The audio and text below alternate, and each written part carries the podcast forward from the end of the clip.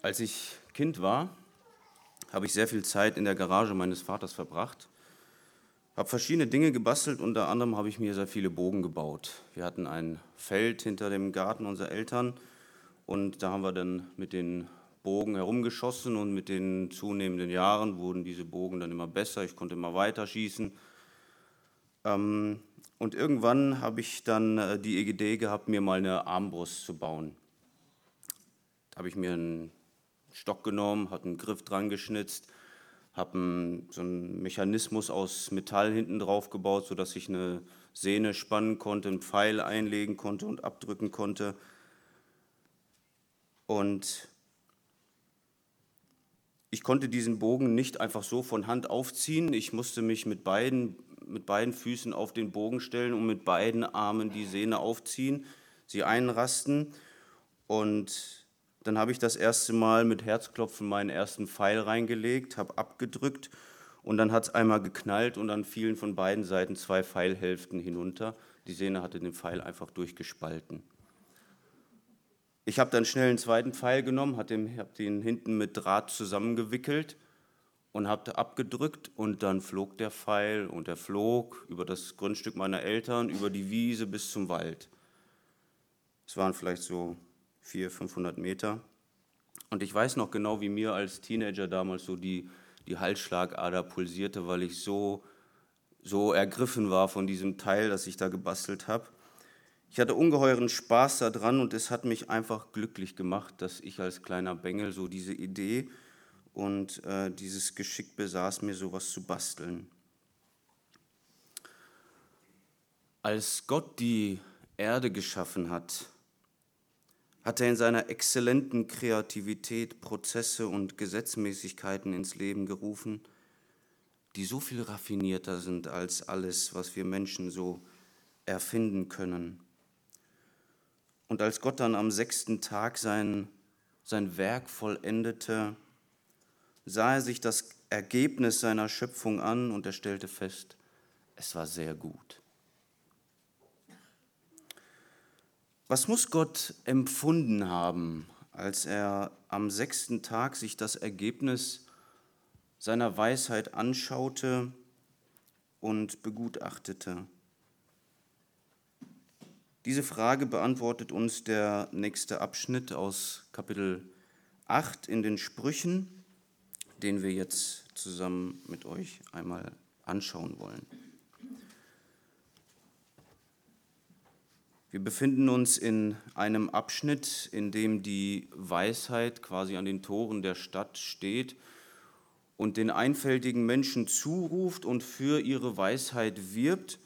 Und dann lesen wir im Kapitel 8, Vers, ab Vers 22 wie folgt. Ich lese bis zum Ende des Kapitels. Da sagt die Weisheit, der Herr besaß mich am Anfang seines Weges, ehe er etwas machte vor aller Zeit. Ich war eingesetzt von Ewigkeit her vor, den vor dem Anfang, vor den Ursprüngen der Erde. Als noch keine Fluten waren, wurde ich geboren, als die wasserreichen Quellen noch nicht flossen. Ehe die Berge eingesenkt wurden vor den Hügeln, wurde ich geboren als er die Erde noch nicht gemacht hatte und die Fluren die ganze Summe des Erdenstaubes. Als er den Himmel gründete, war ich dabei. Als er einen Kreis abmaß auf der Oberfläche der Meerestiefe, als er die Wolken droben befestigte und Festigkeit gab den Quellen der Meerestiefe, als er dem Meer seine Schranke setzte, damit die Wasser seinen Befehl nicht überschritten, als er den Grund der Erde legte, da war ich Werkmeister bei ihm, war Tag für Tag seine Wonne und freute mich vor seinem Angesicht alle Zeit. Ich freute mich auf seinem Erdkreis und hatte meine Wonne an den Menschenkindern. Und nun, ihr Söhne, hört auf mich. Wohl denen, die meine Wege bewahren. Hört auf Unterweisung damit ihr weise werdet und verwerft sie nicht. Wohl dem Menschen, der auf mich hört, indem er täglich an meiner Pforte wacht und die Pfosten meiner Tore hütet. Denn wer mich findet, der findet das Leben und erlangt Wohlgefallen von dem Herrn. Wer aber mich verfehlt, tut seiner Seele Gewalt an. Alle, die mich hassen, lieben den Tod. Ich möchte noch ganz kurz beten. Mein Vater, ich danke dir für dein Wort, das pure Weisheit ist. Ich danke dir, dass du uns deine Weisheit zur Verfügung stellst und möchtest, dass wir unser Leben weise führen. Herr, ich möchte dich, dass du uns hilfst, uns jetzt in diesen Text hineinzudenken und unser Herz zu beeinflussen. Ich bitte dich, Herr, dass du uns prägst, uns formst, uns zum Umdenken führst und uns in dein Ebenbild verwandelst heute, Herr. Amen.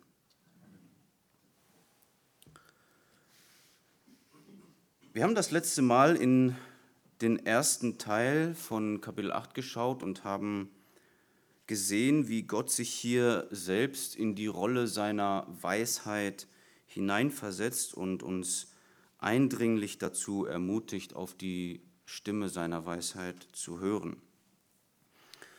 Wir haben das Ziel der Weisheit gesehen, was nichts anderes ist, als uns auf dem gerechten und geraden Weg der Gottesfurcht zu leiten. Es ist ein großes Privileg, wenn Gott uns mit seiner Weisheit beschenkt, sodass wir seinen Willen erkennen und in seinen Wegen wandeln. Wir haben gesehen, wie hier im Kapitel 8 die Weisheit als eine Person redet und in einer sehr werbenden Form auftritt, um uns zu überzeugen und uns zum Gehorsam gegenüber der Weisheit zu ermutigen. Und in diesem Text heute ist die Weisheit immer noch dabei, für sich zu werben. Und wie ich das letzte Mal vor ein paar Monaten schon angedeutet habe, geht es hier in diesem zweiten Teil von Kapitel 8 um eine ganz praktische Seite der Weisheit und ich nenne es mal wie im Titel die kreative Schöpferkraft der Weisheit. Mit jedem Text, äh, mit dem ich so über ähm, die Weisheit in den Sprüchen nachdenke, formt sich ja immer mehr so ein, detaillierte, ein detaillierteres Bild, was Gottes Weisheit überhaupt ist. Und gerade mit diesem Text ähm, habe ich persönlich gedanklich neues Land betreten. Es ist immer schön, wenn man Dinge entdeckt, die man vorher noch nicht gesehen hat, die einem das Denken schärfen und einen prägen. Und es ist mein, meine Hoffnung und mein Gebet, dass das mit uns allen heute so passiert und Gottes Weisheit uns beeinflusst. Ich möchte innerhalb, ich möchte durch diesen Text mit drei Punkten gehen und das erste ist der Ursprung der Weisheit, ab Vers 22. Dann zweitens das Mitwirken der Weisheit bei der Schöpfung, ab Vers 27. Und drittens die Mahnung der Weisheit, wo wir dann zur Anwendung kommen, ab Vers 32.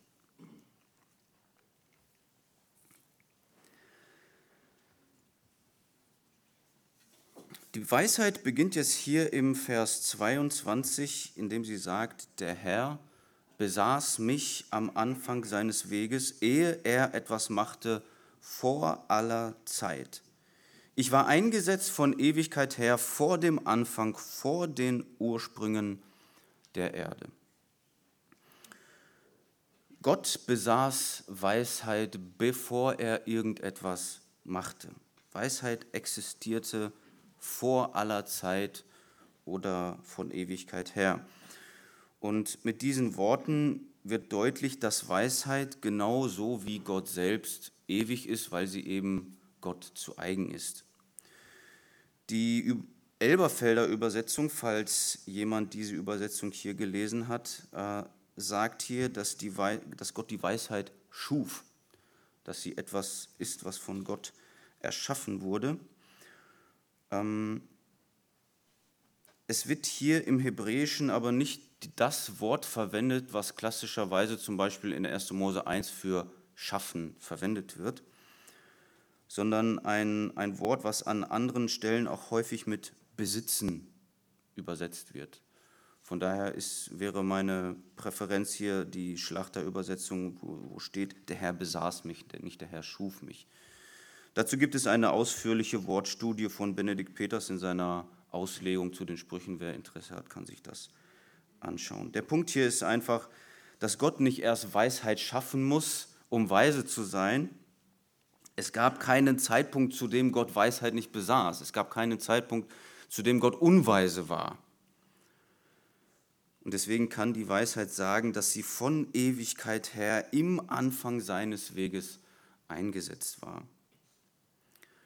Und ich möchte hier an dieser Stelle betonen, dass wenn, wenn Gott hier die Weisheit als, als so eine Person präsentiert, dann bedeutet das nicht, die, dass die Weisheit etwas ist, was neben Gott existiert. Die Weisheit ist nicht eine Person, auf die Gott angewiesen ist und ohne die er nicht weise wäre. Gott illustriert uns seine Weisheit als eine Person, um uns diese Eigenschaft seines Wesens anschaulich zu beschreiben, sodass es eingänglich und verständlich ist. Sie ist Teil seines Wesens und damit ist sie genauso wie Gott selbst ewig und seit alle Ewigkeit existent. Wenn wir uns jetzt den Kontext anschauen, in in der dieser Text eingebettet wird, dann wird die Aussage, welche die, die Weisheit hier machen möchte, denke ich, recht simpel. Die Weisheit steht hier an den Toren, sie ruft den Einfältigen, die da vorbeilaufen, zu. Und sie ist immer noch dabei, einfach Werbung für sich zu machen. Und mit diesen Zeilen sagt sie dem Einfältigen, dass, dass Gott sie seit jeher besaß und mit ihr selbst alles schuf, was es gibt. Sie ist Ursprung jeglicher Schöpfung. Und wenn du selbst in deinem Leben irgendetwas schaffen möchtest, brauchst du diese Weisheit von Gott. Weisheit ist die Voraussetzung für kreatives Schaffen, deswegen stellt die Weisheit sich hier an den Anfang der Schöpfung. Wir sehen das an den Beispielen ab Vers 24, wo Salomo schreibt, als, es noch keine Fluren, als noch keine Fluren waren, wurde ich geboren.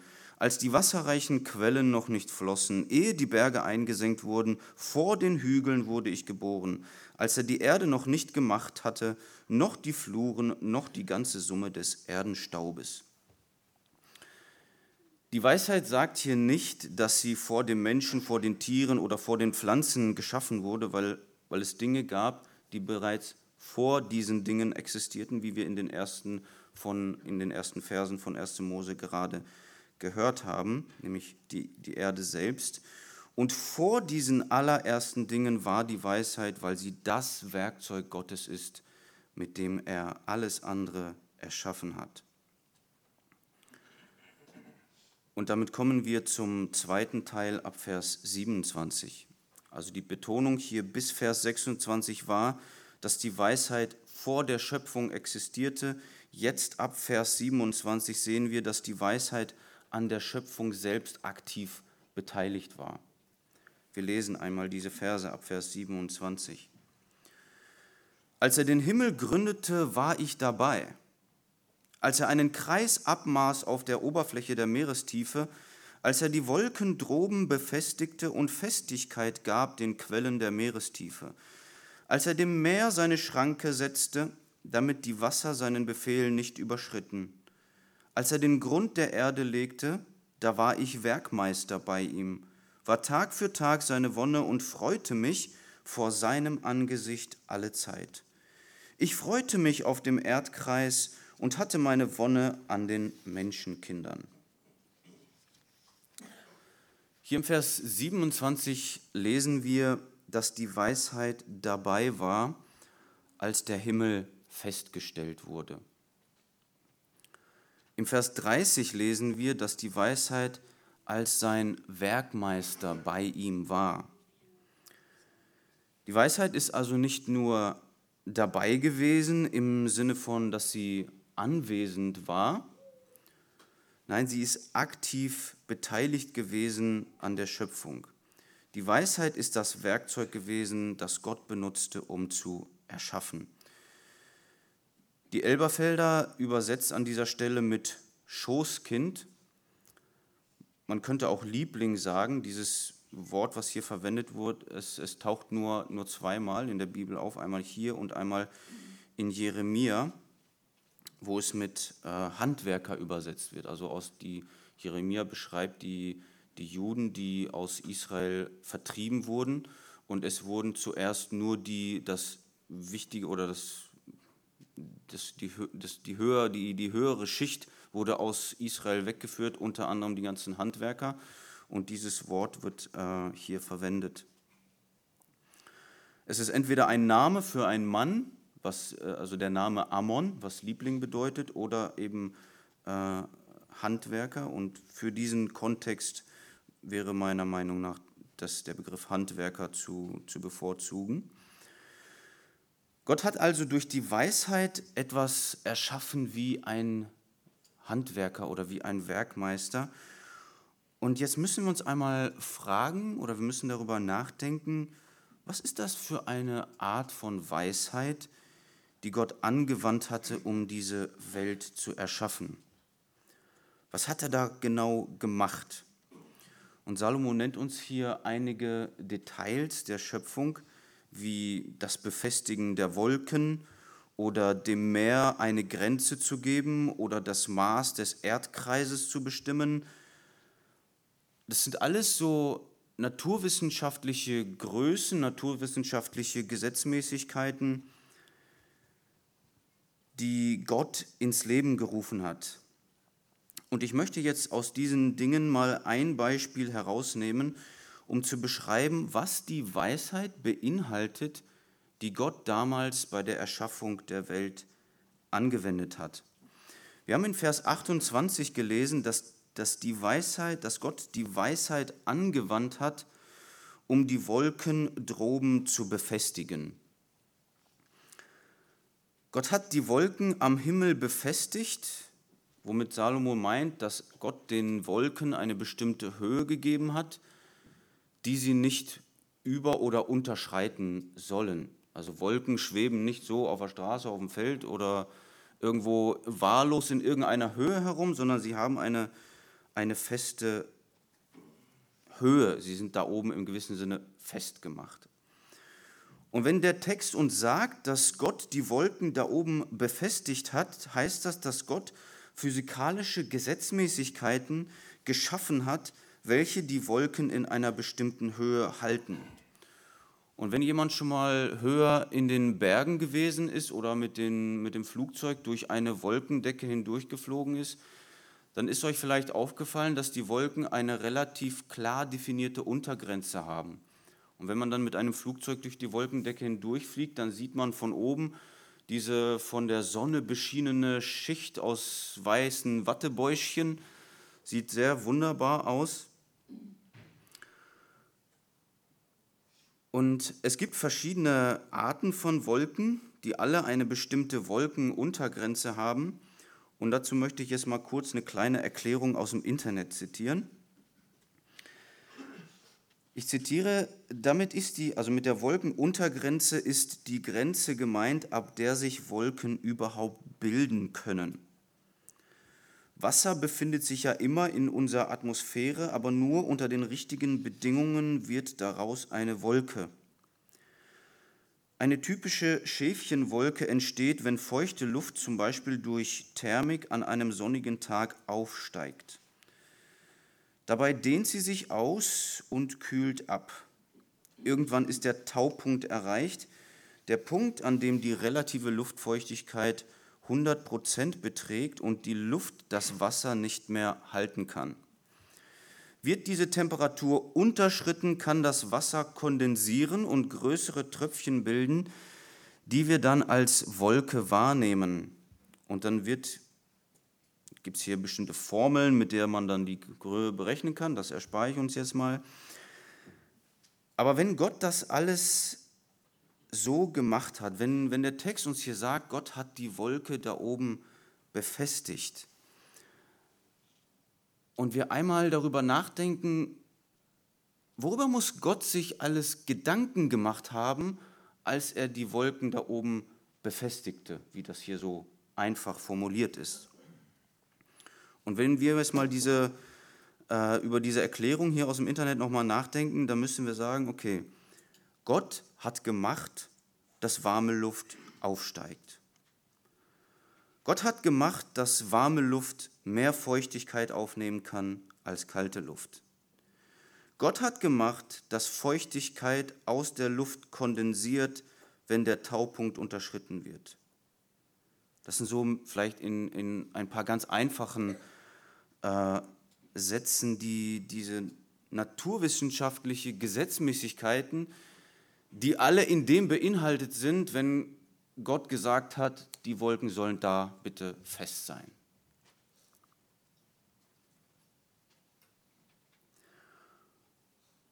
Und an dieser Stelle müssen wir es einmal Folgendes festhalten. Wenn wir die Schöpfung untersuchen, wenn wir über das, wenn wir über die Schöpfung nachdenken, dann offenbart sie uns, welche Gedanken sich Gott beim Erschaffen gemacht hat.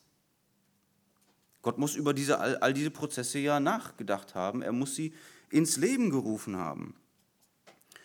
Das bedeutet, wir denken im Prinzip Gottes Gedanken nach, wenn wir seine Schöpfung erforschen.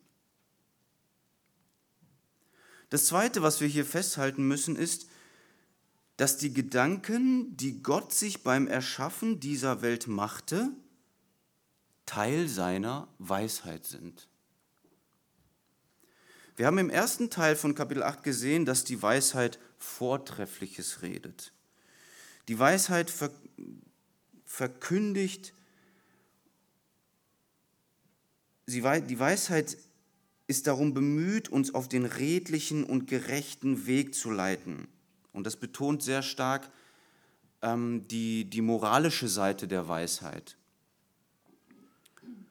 Diese Verse zeigen uns jetzt, dass die Naturwissenschaften genauso zur Weisheit Gottes dazugehören wie seine moralische Weisheit. So wie Gott uns seine moralische Gedanken in der Schrift, in der Bibel offenbart, so zeigt er uns in seiner Schöpfung seine Weisheit, die in den Naturwissenschaften steckt.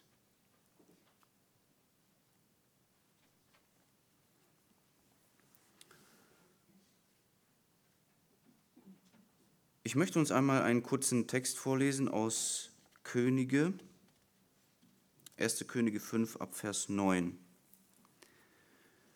die das veranschaulicht. 1. Könige 5 ab Vers 9. Und Gott gab Salomo Weisheit und sehr viel Verstand und Weite des Herzens wie der Sand, der am Meeresufer liegt. Und die Weisheit Salomos war größer als die Weisheit aller Söhne des Ostens und als alle Weisheit der Ägypter. Ja, er war weiser als alle Menschen, auch weiser als Ethan der Esrachiter und Heman und Kalkol und Dada und die Söhne Macholz. Und er wurde berühmt unter allen Völkern ringsrum. Und er redete 3000 Sprüche und die Zahl seiner Lieder war 1005. Er redete auch von den Bäumen, von der Zeder auf dem Libanon bis zum Isop, der auf der Mauer wächst auch redete er vom Vieh, von den Vögeln, vom Gewürm und von den Fischen. Hier lesen wir, dass Gott mit seiner Weisheit, die er Salomo damals großzügig vermittelt hat, ihm auch mit dieser Weisheit Kenntnisse über Naturwissenschaften mitgegeben hat, was belegt, dass Gottes Weisheit, die er anwandte, um die Welt zu erschaffen, Teil seiner Weisheit, seiner allgemeinen Weisheit sind. Das heißt, Naturwissenschaften, die wir heute wie zum Beispiel beschreiben mit äh, Chemie, Biologie, Physik und so weiter, sind Teil der göttlichen Weisheit. Und wenn ich jetzt Vers 30 und 31 lehe, dann sehen wir, was Gott empfunden hat, als er durch seine Weisheit diese Welt schuf. Hermann Menge übersetzt Vers 30 und 31 wie folgt. Da sagt die Weisheit von sich, da war ich als Künstlerin ihm zur Seite und war voller Entzücken Tag für Tag, indem ich vor seinen Augen alle Zeit spielte, indem ich auf seiner weiten Erdenwelt mein Spiel trieb und mein Entzücken hatte an den Menschenkindern. Gott hat seine Freude am Erschaffen. Gott erdachte sich in seiner Kreativität all diese Details unserer Erde. Er rief, durch sein, er rief sie durch sein Wort ins Leben und er freute sich über das Ergebnis. Er sah dieses, dieses Zusammenspiel aus Licht, Finsternis, Wasser, Wärme, Wachstum, Pflanzen, wodurch Nahrung für den Menschen und Tier entstand, und er freute sich über dieses Ergebnis. Und zu guter Letzt schuf Gott den Menschen. Nicht indem er sprach, sondern indem er selber sich im Prinzip die Ärmel hochkrempelte und mit seinen Händen etwas schuf, etwas modellierte. Und überleg dir mal bitte, was das heißt. Stell dir mal, denk mal bitte darüber nach, was alles in deinem Körper für Prozesse stattfinden. Denk mal über die Organe deines Körpers nach und jetzt stell dir mal vor, Gott erschafft mit seinen Händen deinen Körper. Er formt jedes Organ, unsere Blutgefäße, unser Gehirn, unser Auge. Gott formte unseren gesamten Körper und dann blies er ihm den Odem des Lebens in die Nase ein. Und dann redet dieser Mensch mit ihm. Es, es ist ein, ein, ein Ebenbild Gottes entstanden mit Charakter, mit Motivation, mit, mit, ähm, mit Emotionen, und Gott redet mit seinem Geschöpf. Wie entzückt muss Gott gewesen sein von diesem Werk? Der Mensch ist ein Meisterwerk der göttlichen Weisheit. Und genau das meint das Ende von Vers 31, wo diese Weisheit sagt, dass sie ihr Entzücken an den Menschenkindern hatte. Und wenn wir darüber nachdenken, dann können wir, denke ich, ein Stück weit mehr die Tragweite dieser Aussage verstehen, wo Gott in 1. Mose sagt, am Ende seiner Schöpfung, und Gott sah an alles, was er gemacht hatte, und siehe, es war sehr gut. Und wenn wir mal zurückdenken jetzt an die Einleitung, da kann sich vielleicht der eine oder andere mit identifizieren. Gott hat uns in diesem Punkt in seinem Ebenbild geschaffen. Gott ist nicht nur alleine der Schöpfer, sondern er schafft ein Geschöpf, welches schaffen kann. Gott schenkt uns Freude und Erfüllung an dem, was wir schaffen. Es freut uns, wenn wir einen leckeren Kuchen gebacken haben, ein Auto repariert haben, ein Kleidungsstück genäht haben, ein Haus gebaut haben oder eine Armbrust gebaut haben. Wir sind Gott ähnlich in diesem Punkt. Gott hatte seine Freude daran, das Ergebnis seiner Schöpfung zu beurteilen und anzuschauen. Und genauso geht es uns. Kommen wir zur Anwendung Gott sagt uns durch seine Weisheit hier an den Toren der Stadt, schau mal, was ich durch meine Weisheit schaffe.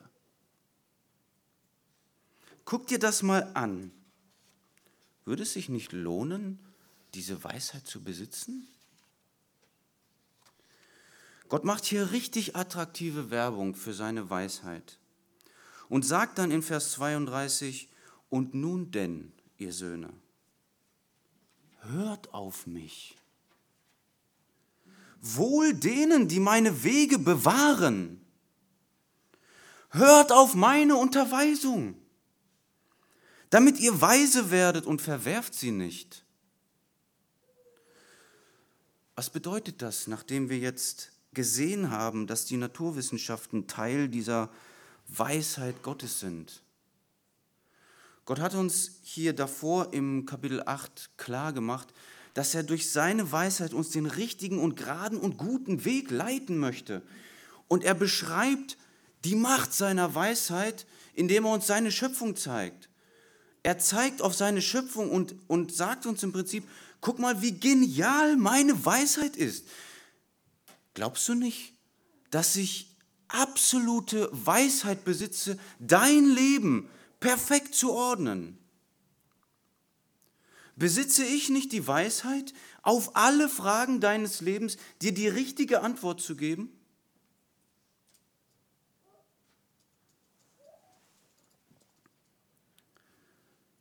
Dieser Text macht uns Gottes Weisheit glaubwürdig.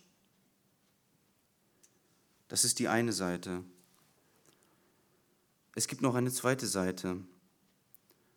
Es bedeutet, dass wenn du über die Naturwissenschaften dieser Erde nachdenkst und in den Naturwissenschaften dieser Erde unterrichtet wirst, dann solltest du aufmerksam zuhören und lernen, damit du weise wirst. Und wo lernst du etwas über diesen Teil der göttlichen Weisheit? In unserer Gesellschaft ist es die Schule. In der Ausbildung, im Studium hörst du auf diese Unterweisung. Wenn ich über diese, diesen Text nachdenke, dann habe ich einiges zu bereuen. Wenn ich über meine Schulzeit nachdenke, wo mich so gar nicht interessiert hat, was ein Lehrer vorne erzählte. Ich habe das einfach verworfen. Ich habe gedacht, ich brauche das nicht. Ich fand das cool, wenn man sich darüber lustig gemacht hat, was der Lehrer da vorne erzählt. Ich habe durch mein Verhalten in der Schule oft zum Ausdruck gebracht, Gott, deine Gedanken und deine Weisheit, die finde ich langweilig. Das interessiert mich gar nicht. Wenn du dich gerade in diesen jungen Lehrjahren befindest, dann tu dir selbst bitte diesen Gefallen, tu Gott diesen Gefallen und mach nicht diesen Fehler. Es ist ein ungeheures Privileg, dass du diesen Zugang zur Weisheit hast und zur Schule gehen darfst. Schätze es nutze es. So wie es Vers 34 jetzt beschreibt. Wohl dem Menschen, der auf mich hört, indem er täglich an meiner Pforte wacht und die Pfosten meiner Türen hütet. Das beschreibt einen Menschen, der der Weisheit immer auf den Fersen bleibt. Das Kapitel 8 in, diesem, in den Sprüchen beginnt damit, dass die Weisheit an den Toren steht, in der Stadt an den Kreuzungen. Und sie ruft den Menschen, die vorbeilaufen, zu und sie lädt sie ein, sie, sie mahnt sie, sie bittet sie und sagt, hört doch bitte auf meine Unterweisung. Sie stellt sich hier als jemand dar, der den Menschen hinterherlaufen muss, der die Menschen überzeugen muss und warnen muss und bitten muss. Es soll bei dir andersrum sein. Du sollst derjenige sein, der der Weisheit hinterherläuft. Du sollst an den Pforten der Weisheit sitzen und hören, täglich. Du sollst Gottes Weisheit in seiner Schöpfung anerkennen. Und du sollst ein ehrfürchtiger und anbetender Schüler sein. Gott erwartet von uns, dass wir sein Wesen, seine Weisheit in seiner Schöpfung erkennen. Siehe Römer 1. Wie gesagt, Gott beglaubigt sein Wesen in allen Bereichen durch seine Schöpfung. Durch seine Schöpfung erkennen wir, dass er überaus weise ist, unser ganzes Leben zu ordnen. Gott ist weise, deine Ehe zu ordnen. Gott ist weise, dein ganzes privates, persönliches Leben zu ordnen. Überleg dir bitte, wie, wie all diese physikalischen, chemischen Prozesse ineinandergreifen und die ganze Schöpfung zum Leben bringen und die ganze Schöpfung erhalten. So kann seine Weisheit dein Leben zum Aufblühen bringen und perfekt organisieren. Nimm den Rat seiner Weisheit an. Höre auf seine Weisheit. Lass mich dir bitte weiter sagen, was das für dich bedeutet. Es bedeutet, dass wenn du zur Schule gehst, dass du in der ersten Reihe sitzt. Dass du deinen Lehrern aufmerksam zuhörst, dass du deine Hausaufgaben machst, dass du lernst für deine Klausuren und gute Noten schreibst, weil Gottes Weisheit es wert ist, gelernt zu werden. Natürlich ist heutzutage nicht mehr alles, was in der Schule gelehrt wird, Gottes Weisheit, gerade wenn wir über das Thema Schöpfung nachdenken, Evolutionstheorie, Gender Mainstream, wo viele Grundsätze, die wir eigentlich in der Schöpfung sehen, über den Haufen geworfen werden. Trotzdem ist immer noch ein Großteil dessen, was wir in der Schule lernen, das, was Menschen an Erkenntnis aus der Schöpfung gewinnen. Sei es Mathematik, Chemie, Biologie, Erdkunde, Physik und sogar Sprachwissenschaften sind im Prinzip eine Analyse dessen, was Gott damals beim Turmbau zu Babel entstehen ließ, wo er in einem Augenblick so viele Sprachen entstehen ließ. Überleg dir mal bitte die, die ganze Vielfalt der Sprachen auf dieser Welt in ihren unterschiedlichen Klängen und ähm, grammatischen Zusammenhängen. Wenn ich an diesen semitischen Sprachstamm denke, Arabisch, Hebräisch, Deutsch, Englisch und dann Russisch, so unterschiedlich, so, so genial.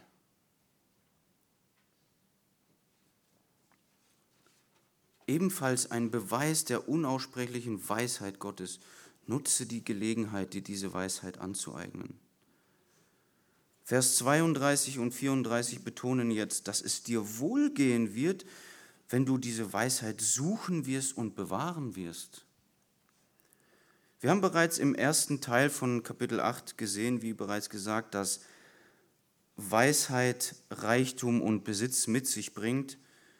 Wir benötigen diese naturwissenschaftliche Weisheit, um zum Beispiel einen Beruf zu erlernen, um zu arbeiten, um unseren Lebensunterhalt zu finanzieren. Ich arbeite zum Beispiel in einer Firma, die Stahlrohre für die Öl- und Gasindustrie herstellt und Unsere Firma hat ihre Fachkompetenz in der Werkstofftechnik. Wir verarbeiten Stahl, wir sorgen dafür, dass der Stahl die richtigen Eigenschaften äh, enthält, erhält. Und unsere Ingenieure machen sich gen genau darüber Gedanken, wie schnell ich einen Stahl erhitzen muss, wie lange ich ihn bei einer Temperatur halten muss, wie schnell ich ihn abschrecken muss, damit er die richtige Härte, die richtige Festigkeit und die richtige Korrosionsbeständigkeit erhält. Da denkt man sich auf den ersten Blick vielleicht, wie öde, wie langweilig. Warum sollen wir uns als Christen mit sowas beschäftigen? Aber frag dich mal bitte, wer hat dem Stahl diese Eigenschaften gegeben? Das sind auch Gedanken, die Gott sich gemacht hat, als er das Erz in den Bergen bildete. Und unsere Ingenieure machen im Prinzip nichts anderes, als den Gedanken Gottes auf die Spur zu kommen. Das gibt uns eine ganz andere Perspektive zu unserer Arbeit. Ein Arzt zum Beispiel, jemand, der Medizin studiert, er beschäftigt sich so im Detail mit den Gedanken Gottes. Wir dürfen auf diese Weise zur Ehre Gottes lernen, zur Ehre Gottes arbeiten und wir dürfen die Arbeit als ein Teil dessen sehen, uns die Erde untertan zu machen, indem wir seine Gesetzmäßigkeiten erforschen. Und ich möchte an dieser Stelle noch mal kurz einen anderen Text streifen, der uns zeigt, was, dass unsere berufliche Fachkompetenz ein Teil der Weisheit Gottes ist. Mose wurde von Gott mit dem Bau der Stiftshütte beauftragt und wir lesen dazu in 2. Mose 32 ab Vers 1.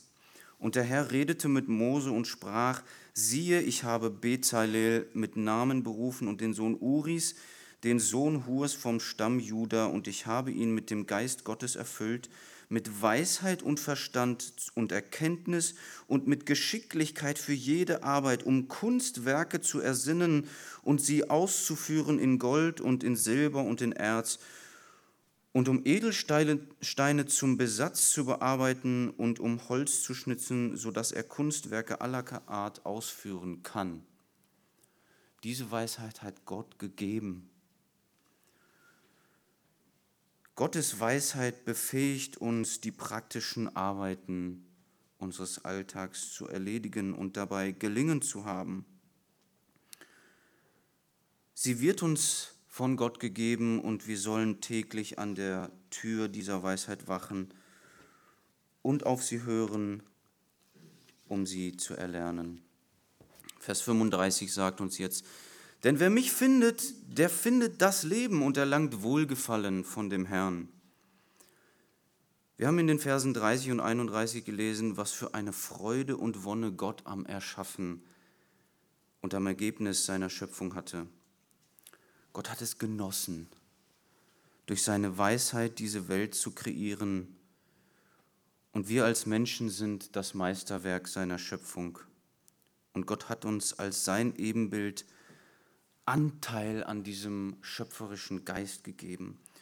Und wenn wir als sein Geschöpf die Gesetzmäßigkeiten seiner Schöpfung erforschen, die Zusammenhänge verstehen und dadurch befähigt werden, selbst Dinge zu bauen, zu erstellen, dann passiert genau das, was in Vers 30 steht, dass Gott seine Freude und sein Erzücken hat an den Menschenkindern.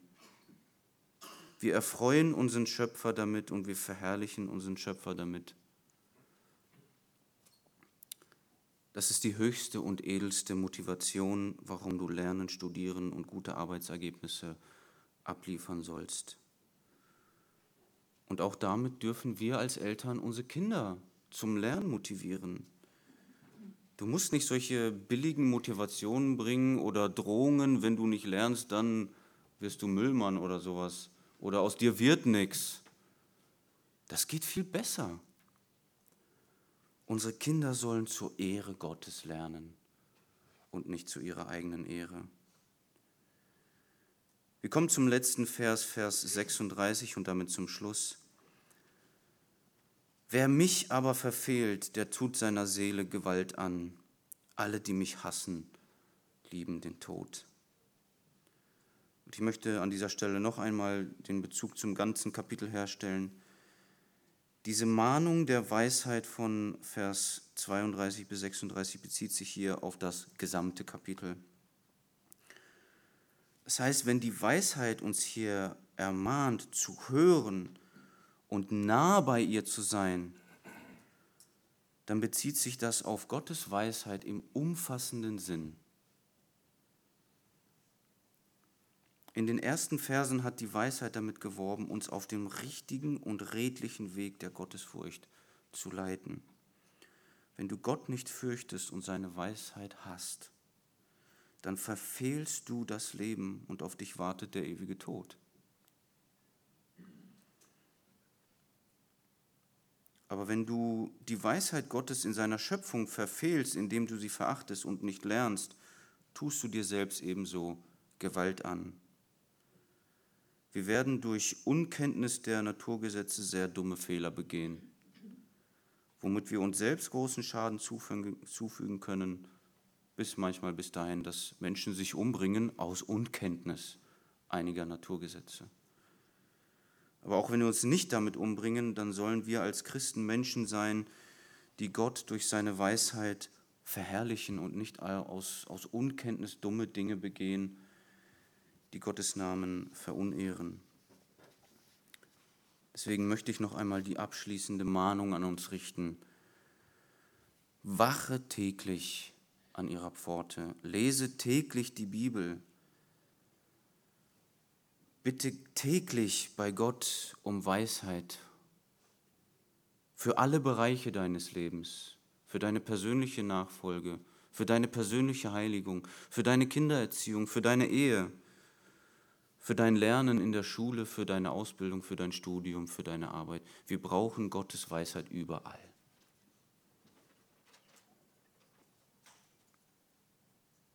Wohl dir, Du hast Wohlgefallen erlangt von dem Herrn, wenn du seine Weisheit suchst. Amen.